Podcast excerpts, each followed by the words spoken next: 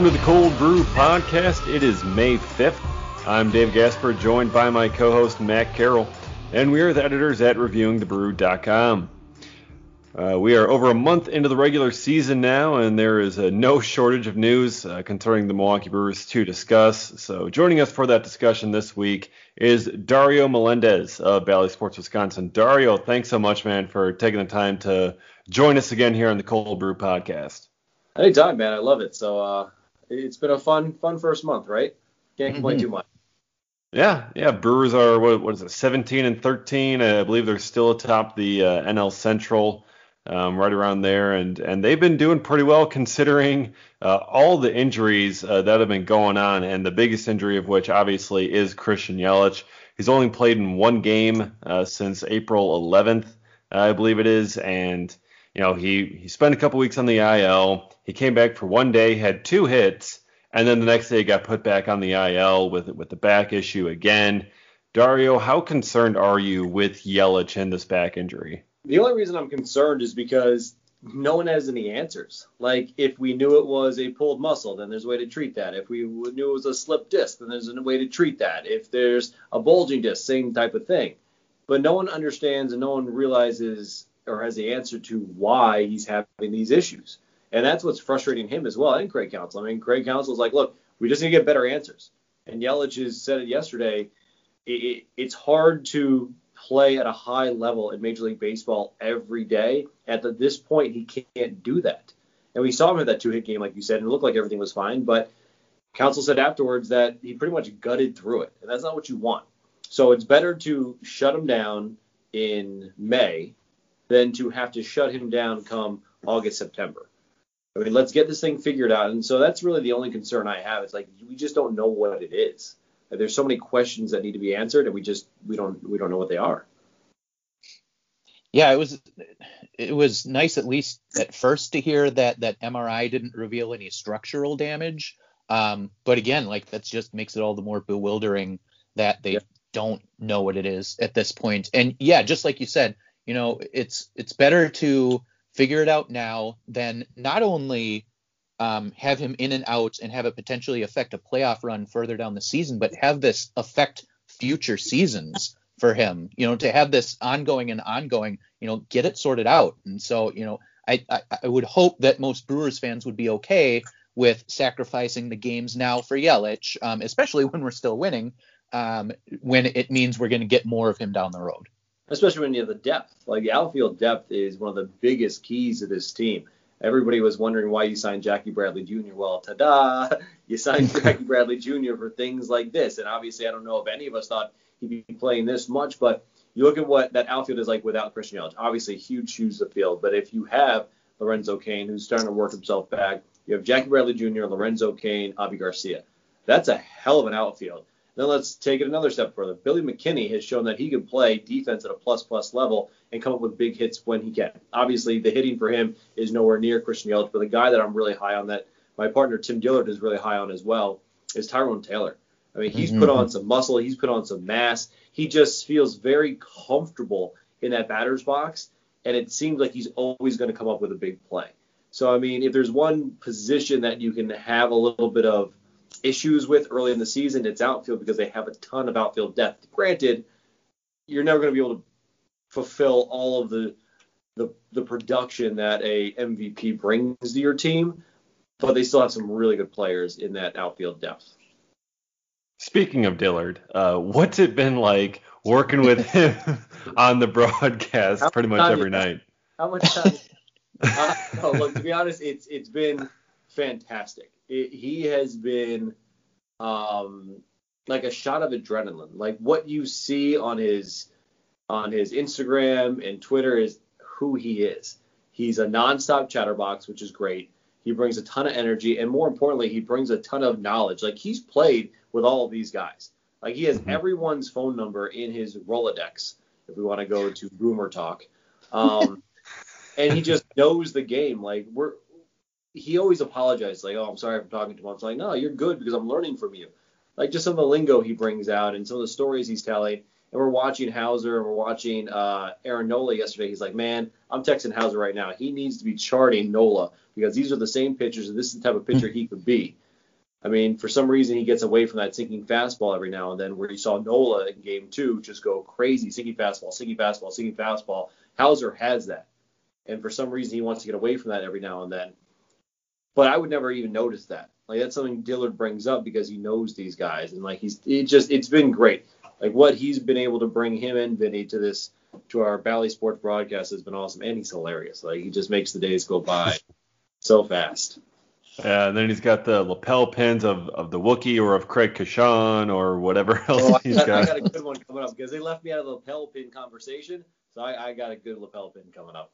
Oh, Ooh, all all right. right. Um, Some- something exciting to see there on, on Bally it's Sports gonna be- Wisconsin. Gonna be epic. Oh, all right. You are you are hyping it up big here, Dario. it's gonna be so stupid. and then it goes downhill. it's gonna be so stupid, but I'm gonna find it funny, and that's all that matters. That that's the important part. Oh man, so yeah, I mean we talked about the uh, the injuries here, and uh, the, the Brewers are winning somehow in in spite of all this. 16, 17 players, however many it is, on the injured list. A lot of them, you know, big guys. Yelich, Cain was out. Wong had been out. Corbin Burnes is now out. Uh, Omar Narvaez is now out and they're still winning. And I, I had a piece about somewhat about this on the site um, go up earlier this week, and how really the, the big part of all this success is the culture that the Brewers have really kind of built that sustains them throughout all these injuries, and, and how they're able to win and have these guys step up in roles that you know maybe they aren't ready for or or shouldn't be um, performing as well in, but they do. They, they play better than they do on paper because of the culture that, that they have built. Would you agree with that, Dario? Oh, for sure. I mean, think about before David Stearns has gotten to the Brewers. The Brewers have been to the postseason three times in 25 years. They've been to playoffs three times in three years. I mean, just Mhm. think about that. Like he's built a winning culture where it's now unacceptable to be on the outside of the playoffs of October baseball. I understand that there's a lot of sites out there that critique the Brewers minor league system.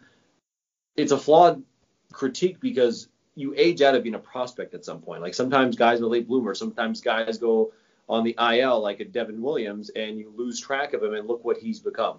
There's a ton of talent in the Brewers farm system. There just is. And there's even better coaching there that gets these guys set. There's an old uh, GM saying you develop hitting, you pay for pitching. The thought process there is pitchers are very hard to groom into being major league starters because you're going to have a Tommy John surgery. It's going to take you a long time to get back from that. So you're looking, if you draft a pitcher five, six years down the road, they might have an impact at the major league level.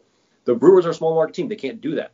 So the fact that they've been able to take Brandon Woodruff, Corbin Burnes, Adrian Houser, who they acquired, Freddie Peralta, who they acquired, get them coached up to be pretty much farm system products is extremely impressive. I mean, that's just something you don't see a lot of. Like that's why you see guys getting these big bucks and teams paying for pitchers. The Brewers kind of did the opposite, and it's worked out for them. Um, so yeah, it's just it's a winning culture, and it also goes to David Stearns and Matt Arnold for just putting a lot of depth in this team. Like they didn't really go bargain bin shopping. They splurge when they want to, or splurge when they think the the value's there. Kolten Wong, Jackie Bradley Jr. There's value there because in a 162 game season, you're going to have bumps and bruises. And we've already seen that thus far. And you have to have depth. You can't just be trotting out a double A team just because your big guys got hurt because you paid your big guys $300 million. Like there's a bunch of good, really talented players at that next rung down. And that's what David Stearns Matt Arnold feast on. Yeah, we talked. Uh, I think it was before the season started a little bit about the culture and how you know some fans have had concerns over the last couple years that some of those you know bigger personalities are gone from the team. Your Hernan Perez's, your Jesus Aguilar's, um, your Orlando Arcias now, um, and what that would do to the chemistry and the atmosphere down there. And I think it showed this season when the Brewers were like David had written about able to weather a storm like this and continue winning that that culture isn't reliant on any one or any two players in that clubhouse. It is Brewers culture. That is just what has been instilled by be it Stearns, be it Craig Counsell, be it the coaches that they have on that staff. Um, it, that's just the way it is there, and it's it's great to see how that has kind of helped elevate them this year, despite all the adversity they've gone through yeah. in just one short month. And look, that's a real thing. Like people don't realize, like that's a real thing when you start taking pieces away. I mean, I understand. What was it? A couple days ago, they had Manny singing Hotel California and had Perez and Jesus Aguilar and Arcia all around him, and like, oh, mm-hmm. oh man, those three guys are gone. Like I was in New York covering the Mets in 2015. They go to the World Series. 2016, Bartolo Colon leaves, and that was a huge hole. Like they didn't realize how much Bartolo like connected the locker room. He kept Cespedes in line. He kept Ruben Tejada in line. Like they just, you can't put a price in and see how valuable just like one guy like Jhoulys Chacin. I don't think people realize like he was a kind of a glue guy as well. Mm-hmm. But it kind of goes to this what you're saying. They've created this culture. I mean, you have guys like Brent Suter who can come in and fill that void. Brent Suter is a phenomenal clubhouse guy. Um, Christian Yelich, quiet, but he's the same way. Lorenzo Cain's like that. So you have to have guys that can tie locker rooms and clubhouses together. And the Brewers lost a couple really good ones. I mean, Jesus Aguilar and Arcia, phenomenal in the clubhouse. Like always had that place laughing, always having a good time. But you still have guys like Brent Suter. Um, like I said, Christian Yelich is really funny. He doesn't really show it a lot, but he's really, really funny. Um, and I mean, that's what you need. Now, granted, we haven't been in the clubhouse in a year and a half, so maybe things have changed a little bit from my last time in the clubhouse. Those two guys are still around. Uh, I hear Daniel Vogelbach is like that. Bogey is supposed to be like Pat Murphy. Oh my God, Pat Murphy. Pat Murphy yeah. is the funniest people you will ever meet in your life. Like that's one of the things I miss about being on the road. Like game was the the first day we're in a new city. It's like me, Pat, Rock. It was Eddie Sedar, who's another hilarious dude. Oh, We'd yeah. all go down to the hotel bar, grab some cigars, and I would just listen to them tell stories. And then you see players come around and start listening. And it was just that's the type of stuff that a lot of fans don't get to see that is extremely important to a good team because there are some teams that don't want to be near each other.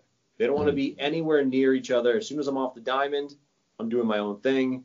The Brewers aren't like that. The Brewers really enjoy each other's company, and that's that's special. It really is. Yeah, I feel like Yelich has a very dry sense of humor. Oh, like, like when he, yeah. For sure. He is funny though. Like he's funny. Another guy, Zack Greinke was like that. And oh yeah. People the the stories of Greinke. Well, because there were two versions of Greinke. There was media version where he's extremely awkward and antisocial, and then there's cameras off and he's like a goofball. And it's just mm-hmm. it, you need someone like that in your clubhouse. So it's just the Brewers have that, and um, it stinks that a couple of the guys that were really glue guys are gone, but they still got a ton of them. Yeah, and uh, we we heard a Greinke story or two when we had Dillard on the podcast a couple of weeks ago, and you know another guy that that really kind of sticks around in that locker room that we've seen uh, go back and forth, Jacob Nottingham. What a whirlwind week for him because he gets DFA'd because the Brewers catchers, catching situation is healthy. Then both Pena and Narvaez go down, and the Brewers are like, oh my God, we need Nottingham and he's gone. They end up calling up Feliciano, which got Matt super excited, but we'll get to that later. Um, and then yeah, I, I, I, I, I Feliciano. yeah. Yeah, sounds. He's, he's yeah. Well.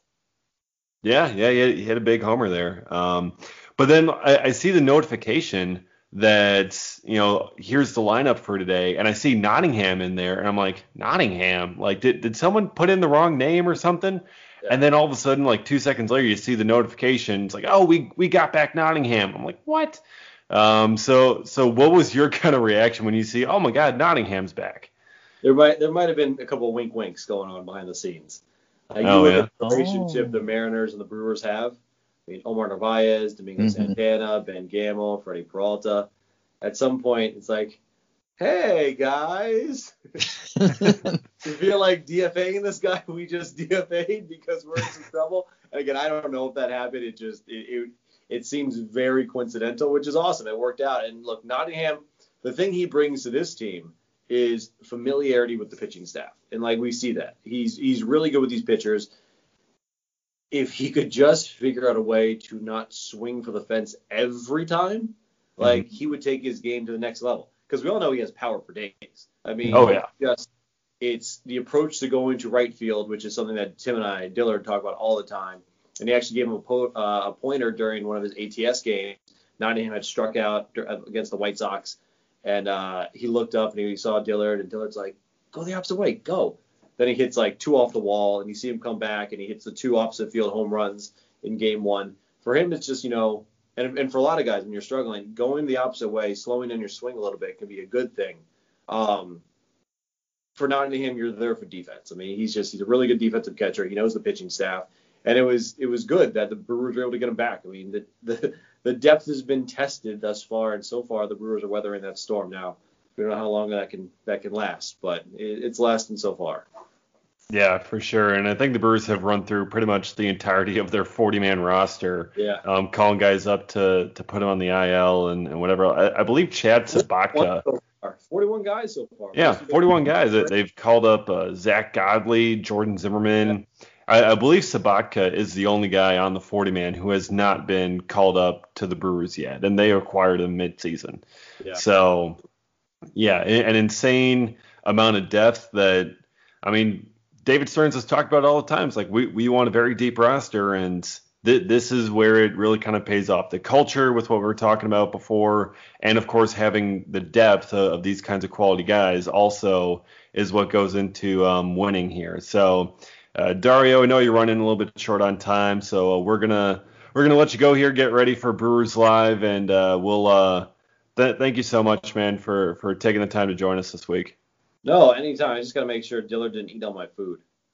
Oh yeah, that, that is important. I left my damn salad in the break room, and I guarantee he's figuring out some way to mess with it. all right. Hey guys, thanks so much. Yep, thanks, thanks a lot, Dario. Dario. Thanks for uh, Joining us, that was Dario Melendez, uh, joining us this week on the Cold Brew podcast. So, um, a lot of stuff going on with the Brewers, and as Dario was, you know, talking about there with the culture and with um, the the depth that the Brewers have. Um, Matt, your your guy Mario Feliciano, he got an opportunity. He did, oh. and it was one game. It was one game because then Nottingham came back, and then I, I think both both you and I assumed that Feliciano was going to start that Sunday game by Betten, by Bettinger, and then all of a sudden Feliciano came back and it's or Nottingham came back and then Feliciano goes down. It's like oh well that's depressing. But your boy Mario Feliciano made his debut. Yes, I was also hoping it would have been such a Sunday lineup thing to do to get Feliciano in there for his first starts. Um, mm-hmm. But no, he comes in, and I was uh, I had to work late that day. Um, I I know I was messaging you that night that I was trying to fly home, get home in time to see because I I knew the pitcher spot was coming up in the order.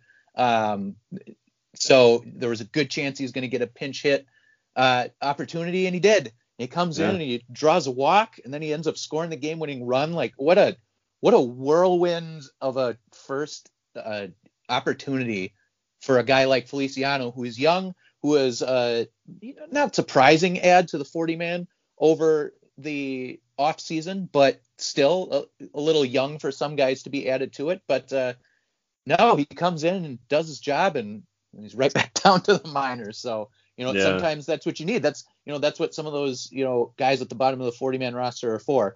Um, he will play a bigger role in the future. We all know that, but uh, uh, there's a reason he's right at AAA right away and had another bomb last night. Uh, yeah, there we go. In his first game, so uh, showing off those tools right away. The reason yeah. we have him ranked nice and high uh, on the top prospects list. Oh yeah, absolutely. I mean, Mario, he worked that walk. Like it was not just mm-hmm. you know four pitches outside and super easy. No, he worked that walk. I mean, he was calling time. He was he was taking close pitches. They showed they showed Manny Pena in the dugout. He was just like a proud dad. It's like cheering him on. It's like, yeah, you got this. like, yeah, just clapping for him and everything. And oh man, it was just so beautiful to see.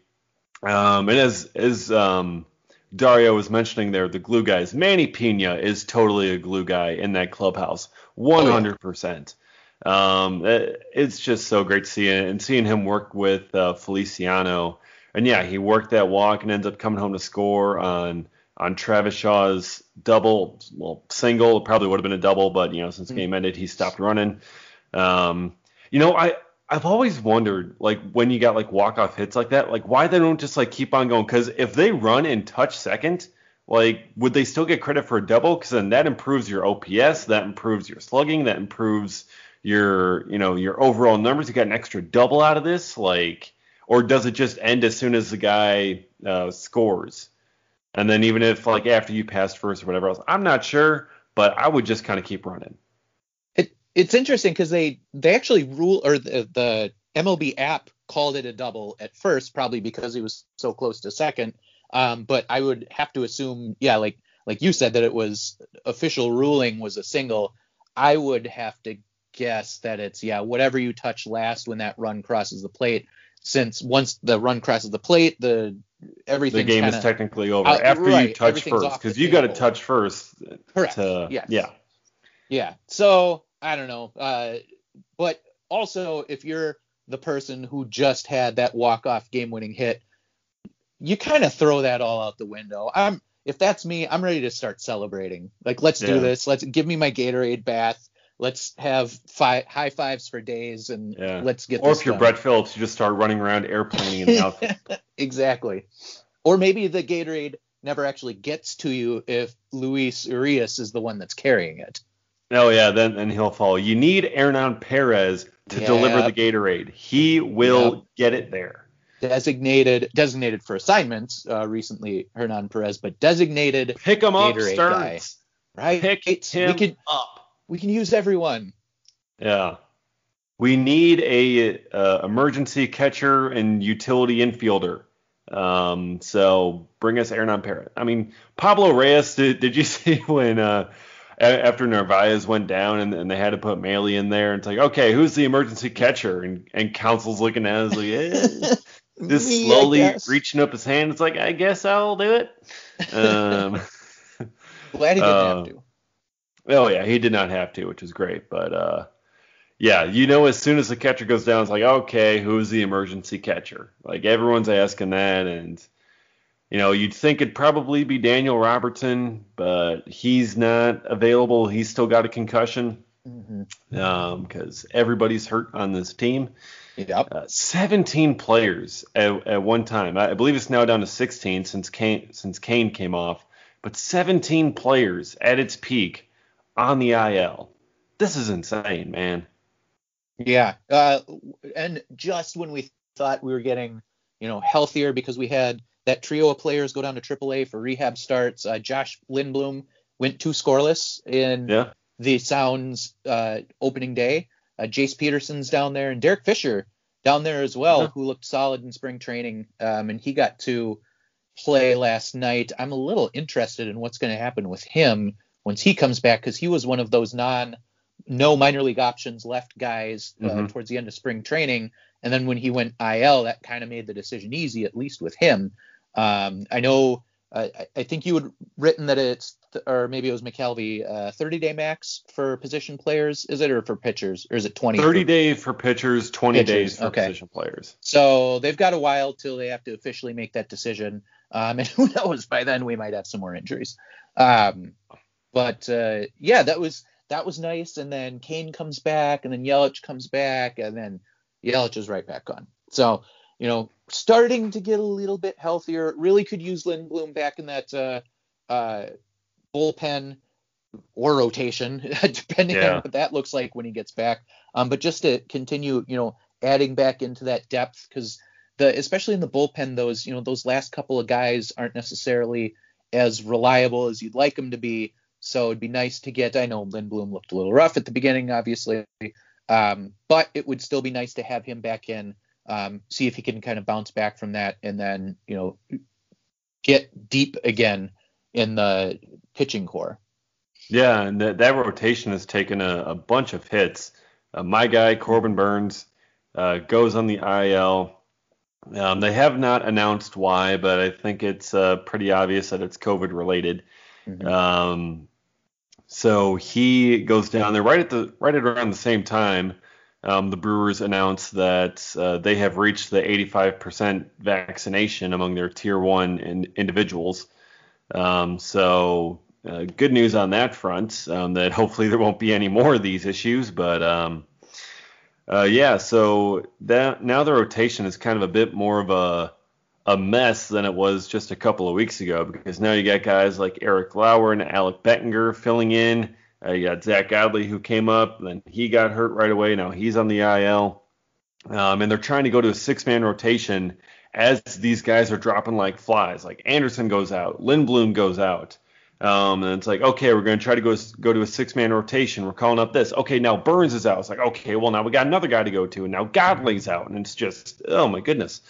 Uh, so it's just, it's just really digging down into that starting rotation depth. I believe they're at ninth or tenth on the depth chart now uh, with Bettinger. So it's just, it's not an ideal situation. It's not the right time uh, to be going to a six man rotation when everyone's dropping like flies, but you know, you, you got to do it to keep the remaining guys that you have, like Woodruff and Peralta and uh, Houser, healthy. Um, so, you know, that's what they're going with while they're in the stretch here of uh, games with no off days. Yeah, it was already going to be sketchy what how they were going to manage the pitching staff with playing 17 games in 17 days on top of the fact that all these injuries end up happening kind of crazy that they've already added two non 40 man roster pitchers on top of the uh, non 40 man position players they've added like Pablo Reyes and Jace Peterson and whatnot along the way. Um, but yeah, so it was there was always kind of the thought of will they have to stretch to a six man rotation to get through all of this? Um, and then when the injuries happened, they definitely had to. It's resulted in a couple games where uh, the starting pitcher has had to wear one, as they say, hmm. like Bettinger did have to after he gave up all those runs. They needed him to fill out some innings.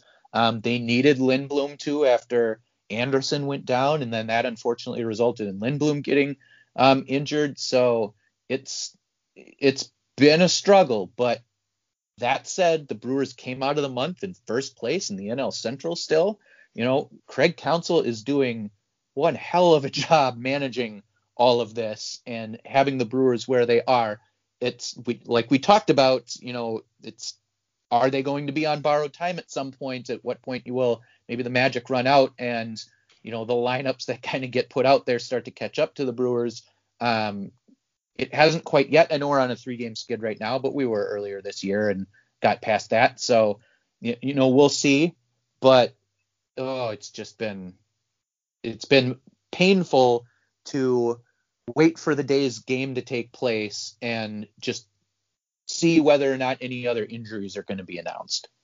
Yeah, yeah, and, and when um, the Brewers had to um, make the move to bring back Nottingham, they had to call up Dylan File just so that they could put him on the 60-day IL, like because mm-hmm. he was added to the 40-man roster this offseason because he was Rule 5 eligible, and then he suffered the arm injury in spring and so they just kind of optioned him down to the minors. And because once you put him on the major league IL, then that starts his major league service clock and, and major league pay. So they sent him down there, be like, you know, hoping to hold back his service clock a little bit. Um, and then, you know, they ran out of 40 man spots. And, you know, when they kicked Nottingham off, they had someone else on. And now that they need Nottingham back, they got no one else that really they want to kick off. They're, they're not going to DFA Sobotka. They're not going to there's no one else that they can really DFA or get rid of because they're all called up. Um, and you know who else can go on the 60 day IL? No, no one else is, has that serious of an injury that they need it. So you just got to call up File just to put him on the 60 day IL. And yeah, it just ended up being the 17th player to go on the IL. It wasn't even a new injury. This had happened in spring training, and he had to go on the IL for it.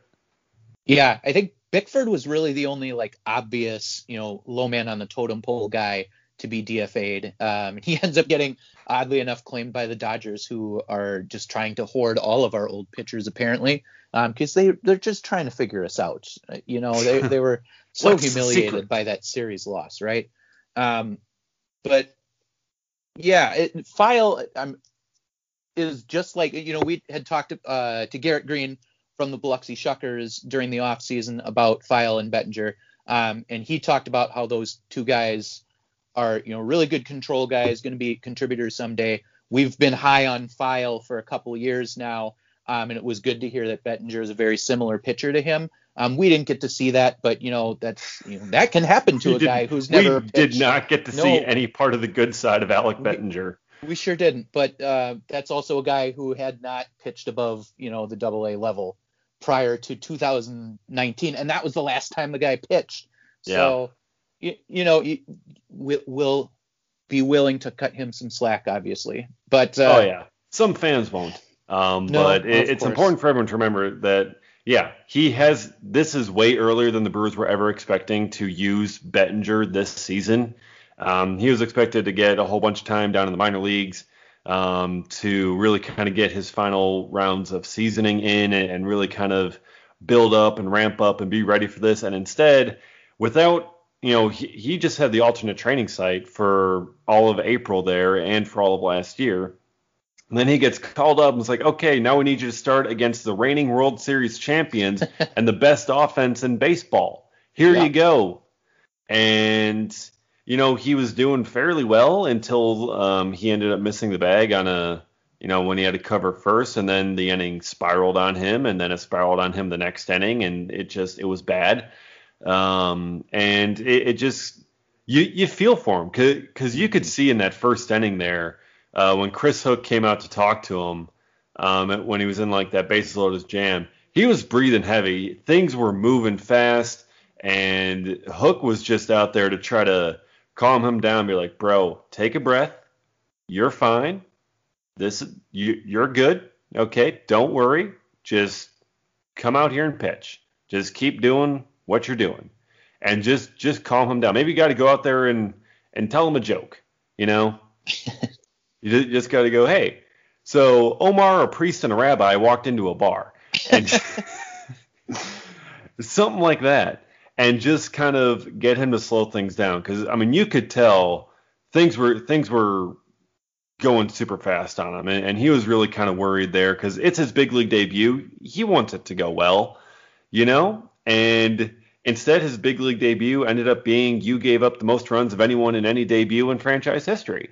And that's not how he wanted to remember it. I'm sure he's going to try to forget this big league debut and pretend that his next start was actually his debut. But um, that that's how it ended up going for him, and it's unfortunate, but it's he did what he did what he could, and it, it was just a really tough situation. Yeah, it is unfortunate, but we only have to look back to last year to see a handful of pitchers who had rough debuts and have bounced back since then. Um, Justin Topa, within the same year, you know, he came Mhm. out, um, gave up uh, the runs to the Tigers, I believe it was, um, but then had a solid run of scoreless outings after that. Um, Perdomo had that outing against the Twins. It didn't go super great, um, and then we didn't see him again. Uh, but he has looked pretty decent this season so far. And then Drew Rasmussen. Um, he had a good first outing, I believe it was, and then I think it was his second outing last year. He got rocked a little bit, uh, lost his control some, um, strung together some good outings after that before finishing the season on a little bit of a down note. And then this year he's been kind of up and down. Um, he did actually have a, a set of scoreless outings together before he gave up the runs in extra innings the other night. Um, but he's shown that he can, when he's on, Drew Rasmussen is just blows guys away. And so Mhm. obviously, and you know, we should know this as fans that your debut does not define you. Uh, Luis Urias, his debut did not, his debut season didn't define him. He is now hitting very strongly for the Brewers, one of the more consistent hitters lately.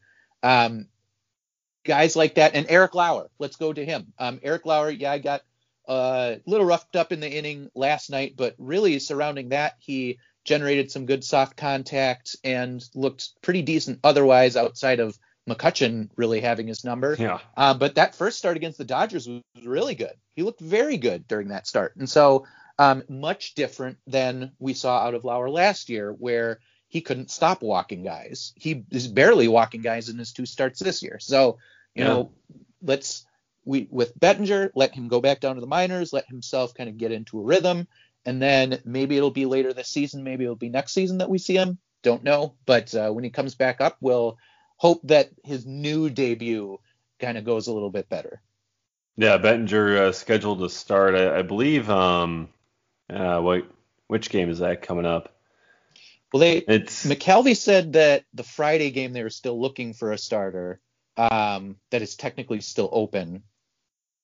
So Hmm. that might be the one. Um, that I just saw something come across um, that they were wondering if maybe Anderson would be back in time, but it sounds like he still has some tests he needs to clear, so probably won't be him. So it may. I'm surprised Anderson's not going on a rehab assignment. And then, you know, you, Yeah. you'd think they put him down there for maybe a starter. So, Right. um, but yeah, his turn in the rotation um, should be uh, coming up again. Yeah, uh, Friday against Miami, Mhm. um, where he'd face Trevor Rogers, who dominated the Brewers last time. Yeah, that'd be interesting. Um, but yeah, so um, a lot to look forward to there for the next start for for Bettinger. Um, but there's a there's one guy who starts uh, to this season uh, is uh, also going bad, and it has stayed bad, and that's Keston Hiura. And I, I'm surprised it kind of took us this long into this week's episode to talk about it, but Keston Hiura has been optioned down to Triple A. Uh, he is hitting 152 at the big league level this year. He is swinging and missing at pitches in the middle of the zone, pitches that are middle middle, swinging and missing 40% of the time. Um, it has been ugly. It, it has there have been so many poor at bats and just non-competitive at bats. Uh, he looks lost at the plate, and you know when it was a week or so into the season, it's like okay, yeah, you know he'll he'll figure this out, it'll be fine. But now that it's a month, um, the Brewers have tried a lot. They've tried giving him off days. They've tried benching him. They, they've tried, you know, hit, you know, hitting sessions with Andy Haines, and nothing's worked. And now their their only option remaining is to send him down to AAA and hope that he can figure it out there. Yeah, and we had kind of wondered aloud whether or not they were just waiting for that minor league season to start to kind of option him down, um, or or whether they were just keeping him up because they you know needed him around because of all the injuries. Um, but of course, he does end up getting sent down right to coincide with the beginning of the minor league season. Um, here's a question I have for you: uh, What concerns you more right now, Hiura's bat or Yelich's back? Ooh. Hmm. That that is. I'm gonna say Yelich is back simply because that's an injury and and being as important as, as the back is and how many other things that it leads into. Um, I, I'd say the back is more concerning because you know you can have all the talent in the world, but if that goes, there's really not much that, that you can do about it. You know, it's it's really out of Yelich's control. But Hiura's bat is within his control. Like that can change with just a you know a coaching you know a piece of advice, coaching tidbit, um, or a swing change, mechanical thing, m- mentality thing. You know that can change. But for Yelich, um, it, it, there's nothing really that, that he can do. You know, it, it's in the hands of, of the medical experts. It's in the hands of whatever. Um, you know, they don't really know what it is. As Dario pointed out earlier here on the podcast, um, they don't really entirely know right now. They're going to try to figure it out, but you know that that's not a very good sign when even the medical experts who have already seen an MRI of it don't know what's going on and it's still bothering him. And that's something that, if not handled properly, could you know affect him for the rest of his career. And all the talent in the world that he has isn't going to be able to change that.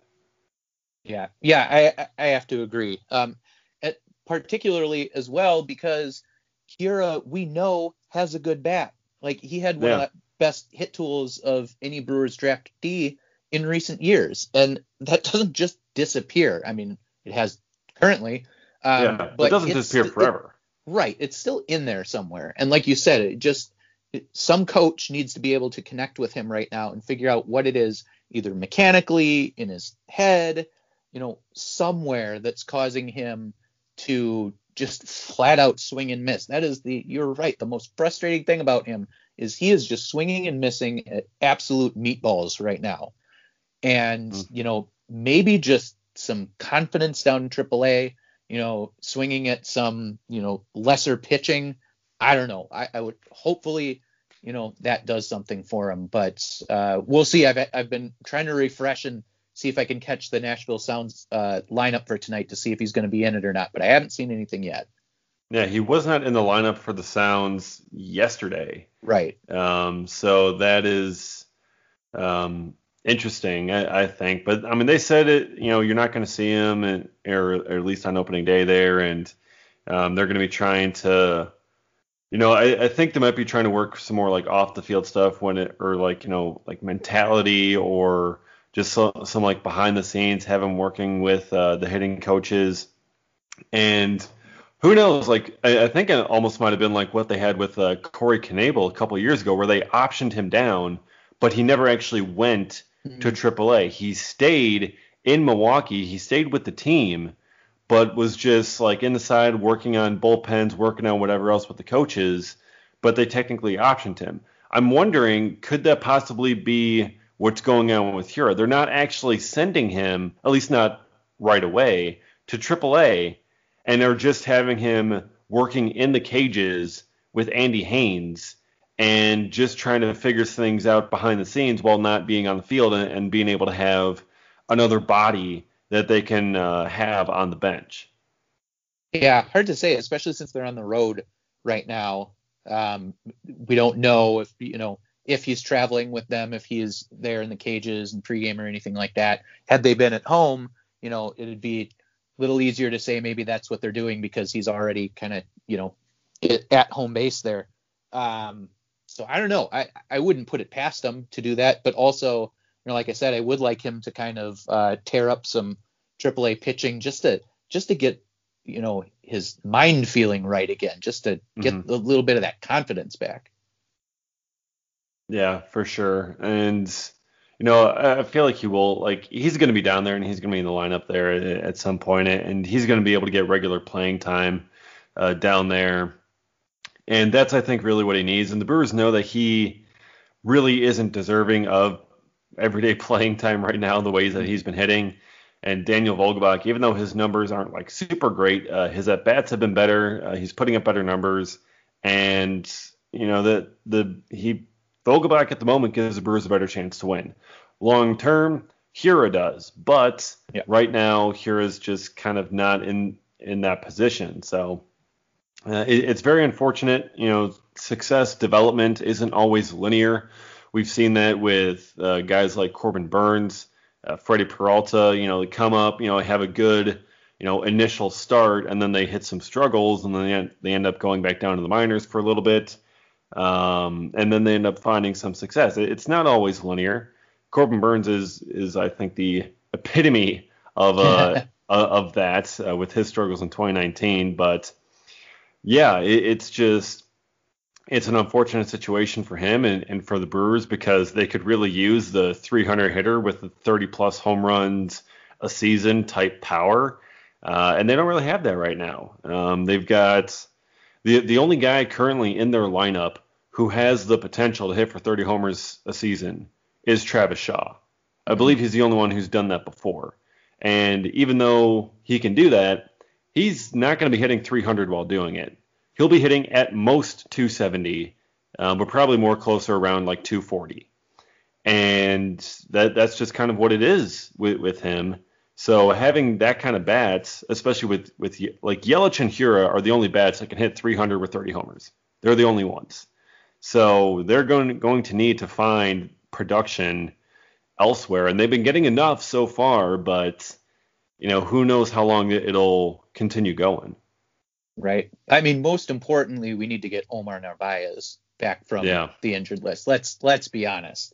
I mean, yeah. OPS plus of 165 right now, batting average of 368. I mean, come on.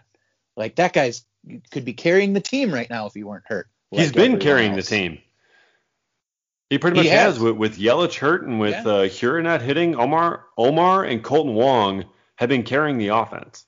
Yeah. No, all jokes aside, he he really has been arguably the team's best hitter this year outside of I mean Tyrone Taylor actually after Kolten Wong of course um, has been I, I like that Dario mentioned him earlier um, because he really has been hitting well um, in his time up here, hitting over 300 um, with that high OPS too. So um, that's been a glad to see that he's contributing in way that he is, but uh, it's it's taken some of those guys though to contribute at a high level to keep the Brewers at the record that they've been at at this point until we get these main guys back. And so yeah, it's just been such a weird season. Like, and it's only yeah. a month deep. We're only at the beginning of May. Gotta love baseball, don't you? Yeah, I do. I'm just glad it's back. Oh yeah, me too. And now we got minor league baseball back. We've got mm-hmm. college baseball going. In a few months, we're gonna have the draft. Oh man, I'm so excited for the yeah. draft. Um, so we'll we'll be certainly talking about that a whole a whole lot as we um get up to that part of the year. And um, one guy that, that I want to talk about who has been having a lot of success lately as well is Luis Urias. Mm-hmm. Um, he, he's had some struggles Let's defensively at shortstop, throwing the ball sometimes, um, but he has really been hitting the ball well. Since April 12th, Urias is hitting 314 with a 410 on base percentage and 569 slugging. He's got four doubles, three homers, 14 RBIs, all since April 12th. Prior to April 12th, he was hitting like 074. Like he yep. he was really hitting the skids. I think he only had two hits through the first you know week and a half or, or so. Two for 21, I think, something like that. Yeah, Might yeah, something like that. He had like an 0 for 13 stretch in there, which was like right after the Arcia trade. Mm-hmm. Um, but since then, he's hitting over 300 since April 12th. So um, his his overall numbers are you know slowly recovering and, and coming back up. Um, I believe he's hitting up to I think he's up at like 230 now um, on the season, something like that. But uh, he's now been moving a bit further up in the lineup. He was he was hitting in the number two spot the other day, and I I was vouching for him to hit leadoff last year. Of course, now that Kolten Wong is here, uh, Wong should be hitting leadoff pretty much every single day. Mm-hmm. Um, but Urias there in the two spot or, or up in the in the five or the six spot, I, I think that's a, a, good place for him. And he's been hitting uh, incredibly well, and he's been coming up in clutch moments too. Yeah, he absolutely has. Um, and what else has be, he been doing? One of the most important things a batter can do, David. He's Put been getting on base. Oh, oh, and putting the ball in play. but well, that's yeah, that's been our late uh, lately thing on on the website, that's for sure. Um, but yeah. the man, he gets on base. Damn right. Um, with his 351 on base percentage, he's got a 14.7% walk rate right now, um, which is outstanding for the team. He is ranking in the upper percentiles in just about everything, um, but average exit velocity, which whatever, we'll take that. Um, and strikeout rate, he's he's bottom half of the league, but he's not terrible um, especially compared to some of the other hitters. Sometimes it's about 25%, which you know, whatever. Um, but yeah, he's doing everything that he needs to do. The errant throws have been odd. Like that's just been weird considering yeah. how good he is defensively. But uh, you know, we'll let him work through that. Um, but what he's doing is, you know, putting the ball in play and getting on base, whether that's via a hit, whether that's via a walk. Um, and thankfully, he is now starting to show people that like this is why the Brewers traded for him. This is why the Brewers felt comfortable moving Arcia to the Braves for two pitchers, which they have already tapped into one of those two pitchers because of all the injuries. So it's already kind of worked out for him. And Urias doing what he's doing has helped that matter. So I, I, have absolutely loved to see it. I know you have absolutely loved to see it. I know contributor Josh Waldock has absolutely loved to see it. He's written about Luis uh, Urias about three Best or four times Best shortstop in the division. Best shortstop in the division. Did you see Top ten that? shortstop. Did you see the Javi Baez double error the other day? My lord. Yes. Like, and I, for being a Brewers fan, I am one of the very few who will say nice things about Javi Baez out loud. Um, I, I like the guy. I like players like him. But that was something the yep. the error on the actual grounder and then tossing it to no one in particular behind the back. I, I, I, have no idea what he was doing, but being that he is a player for the Cubs, um, it was a bit satisfying of a video. Oh yeah, 100%. Um, so just uh, right now here, as we're uh, recording this podcast, Um, got an update here from Adam McCalvy um, that Craig Counsell says it will be Saturday or Sunday before the Brewers have any information about a Corbin Burnes timeline. Hmm. So Hmm. um, they gotta wait it out to to give some sort of an update there. Um, McCalvy says if this is, as all signs point, a case of a player testing positive for COVID, protocols require a 10 day quarantine. So he went on the IL some point uh, last week. So I think, um, yeah, I think that was Thursday, Thursday morning that he went on there. So And 10 days would be Sunday. sure would.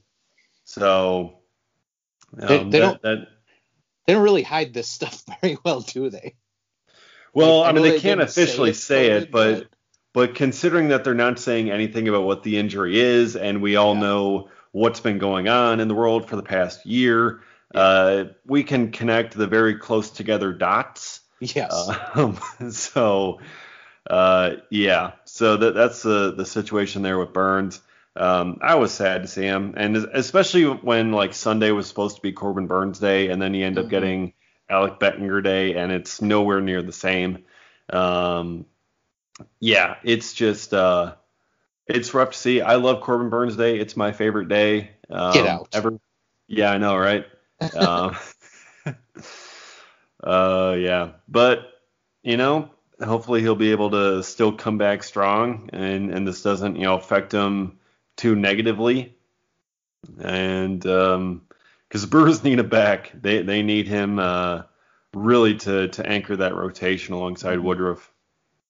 Yeah, I mean the pitching. We we all know the pitching is what has um, held the Brewers together and been what has propelled them to the top of the division so far. Um, you look at their batting average, their OPS, runs per game, all of that.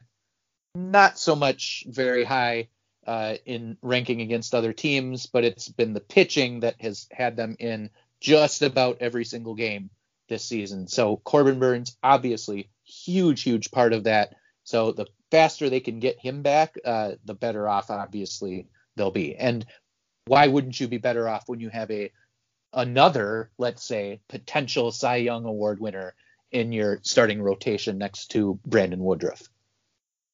Yeah, absolutely. I mean, just getting him back is going to be um, key, and getting that rotation healthy again, getting Anderson back, getting Lindblom back. Um, it's almost going to be tough sending some of these guys back down after you call them up and they're helping out um, with everyone being hurt. And because, I mean, Tyrone Taylor got sent back down the other day once Yelich and Cain came back, and it's like, you've been playing well, but we don't have, you know, we can't send down McKinney. He doesn't have any options. You got options, you get sent down. So that's gonna gonna be the uh, unfortunate part there. So some guys are gonna get sent sent down, but the pitching staff has a lot more uh, flexibility. A lot more of those guys have options um, to get sent down. The position player group not as much, but still. Um, so things have gone, uh, you know, outside of injuries. I, I think it's gone about as well as you could have hoped um, for the Brewers. You know, the, this as the saying goes, you can't win the division in April, but you can lose the division in April. Uh, the Brewers have certainly not lost the division in April, Mhm. um, being being atop the standings there and taking all three series from the Cubs. Um, that that was huge, especially with two of them being on the road, and then winning Yeah. three or four against the Dodgers, uh, sweeping the San Diego Padres. They had some very big wins um, over there in, in, in all those games. So uh, they've put themselves in, in a really good position, and, and they've even jumped up some power rankings. I saw Bleacher Reports had them second um, in, in terms of power rankings, knowing that if they're doing all this with all these guys hurt, just imagine what they're going to be when healthy. Um, I know MLB's power rankings dropped them down to six. That was very Ooh. confusing. And it's like, look, we've just taken three or four from the Dodgers, and you're going to have us drop. Meanwhile, the uh, Oakland A's the week before they swept the Tigers and some other crappy team, and they're like, "Oh my God, we're gonna put you second. Mhm. and it's like, what? It is just, ugh. It's I, I don't get how they're how they're doing that over there. It's it's weird. Yeah, whatever. There was one other one though that we, one of them we were actually number one in. I'm trying to remember what that one was. I don't think it was ESPN. Uh, CBS Sports. CBS Sports yeah. had the Brewers at number one in their power rankings, and this is all. Uh, you know, it's nice that Bleacher Report said, you know, despite all the injuries, um, also despite the schedule that we had to play. I mean, mm-hmm. Cubs, Padres, Dodgers, Cardinals, Cubs again, Cubs again. we that was a gauntlet. Not to mention the stretch of games that we finished out the month without an off day. Um, that's why you actually really like to see them uh, kind of pick up these next couple wins against the Phillies, hopefully, um, to, starting with tonight against old friend Chase Anderson. Um, but we got some games against the Marlins, uh, against the Royals later in the month, who are actually doing pretty well this year, against the Reds, who are not doing pretty well this year. Um, so there's a chance to kind of pick up uh, some pieces here. Um, we got the Marlins coming back. I can't remember if I mentioned that. Um, I know they beat us in the last series, but we got a chance for some revenge coming up. Um, but with all those injuries, with that difficult start to the season in terms of strength of schedule, the Brewers came out on top. And so they absolutely deserve to be in those top five areas, uh, except for MLB.com, apparently, in those top five areas of the power rankings across the internet. Yeah. So a lot of good things to to take away. You know, a lot lot of concerns as well, but you know, we'll see how that plays out over the course of a whole season. Um, so, but I, it's exciting to see that, that, the Brewers are up there. It's exciting to see minor league season back. It's exciting to um, just kind of be in this position where we have games that that we can go to and, and talk about. Um, so it's been it, has been fun to watch. You know, even though you know some games haven't ended as well, they've been fairly fun to watch. So that's always good to see. Um, we'll have more to talk about obviously next week uh, on the Cold Brew podcast. So uh, that'll do it for us uh, this week. We'd like to thank Dario Melendez for taking some time out of his very busy day to join us uh, earlier on here in the episode. Um, lots of uh, good stuff to talk about next week um, as Brewers will cap off this uh, very long trip, a very, a very long stretch of games. 17 games in 17 days. Um, so lots of good stuff, and we'll be back at it again next week. Um, so be sure to follow uh, Matt at MKE Matt 13 for all your Mario Feliciano love and everything else that, that he posts. Um, follow me at dgasper24 for all of my Corbin Burnes Cy Young hype train uh, information uh, and everything else that I tweet about. And yeah, follow Reviewing the Brew. Follow at Cold Brew underscore pod. Um, and uh, if you enjoyed this episode or any previous episodes, be sure to drop us a five star rating and review. We'd really appreciate it. So I'll do it for this week's episode of the Cold Brew Podcast.